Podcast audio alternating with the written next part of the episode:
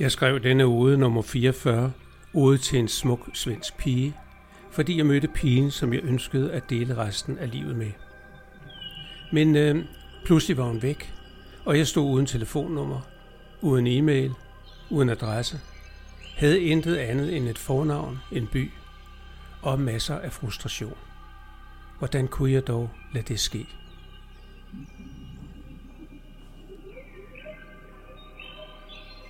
Her kommer ode nummer 44, ode til en smuk svensk pige. Det føltes som et knips med fingrene. En ultrakort elektrisk udladning. Jeg drejede hovedet, og der, i den anden ende af foredragssalen, stod hun. En mørk, smuk pige, og kiggede på mig. Hele mit liv har den slags gjort mig genert. Jo smukkere de er, jo mere genert bliver jeg.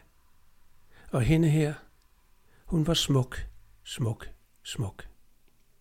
Som en generthed drejede mit hoved og tvang mig til at fokusere på foredraget. Det var i starten af mit højskoleophold, og i de følgende dage holdt jeg diskret øje med hende. En morgen, da jeg netop havde fyldt min tallerken med dagens morgenmad, sad hun og spiste lige ved siden af buffeten. Jeg er stolt af mig selv, for i det splitsekund kastede jeg genertheden bort og besluttede at sætte mig hen til hendes bord. Hun var præcis lige så sød, som hun var smuk, og vi snakkede en halv times tid. I de kommende dage snakkede vi et par gange mere, og sidste gang sagde jeg til hende, jeg har en gave til dig ude i bilen. Går du med? Det gjorde hun, og jeg forærede hende min seneste samling af oder. Hun blev glad og ville betale for den. Det fik hun ikke lov til, og sagde så, så må jeg give en kop kaffe og en kage en af dagene. Jeg nikkede blot og sagde ja tak. Det er den slags, jeg ikke ved, hvad jeg skal gøre ved. Forvirring, ja, nærmest en form for koma, overtager mit sind, og jeg sender forkerte signaler.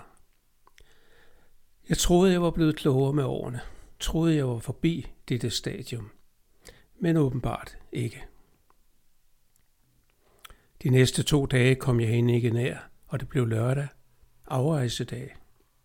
Jeg var på arbejde i receptionen. Hun kom for at aflevere nøglen og gik hen til mig. Vi fik aldrig drukket den kaffe, sagde hun. Men jeg kommer tilbage næste år, uge 30. Jeg blev helt konfus, og igen tog forvirringen over. Vente et helt år. Alt det, jeg havde tænkt mig at sige til hende, sad fast i halsen. Så hun fik et kram og et farvel. Ingen e-mailadresse, intet telefonnummer. Men hun har min bog og min webadresse. Måske kommer hun ind og kigger og ser denne ode. Jeg håber og håber og håber. For det er hende, jeg vil tilbringe resten af livet med.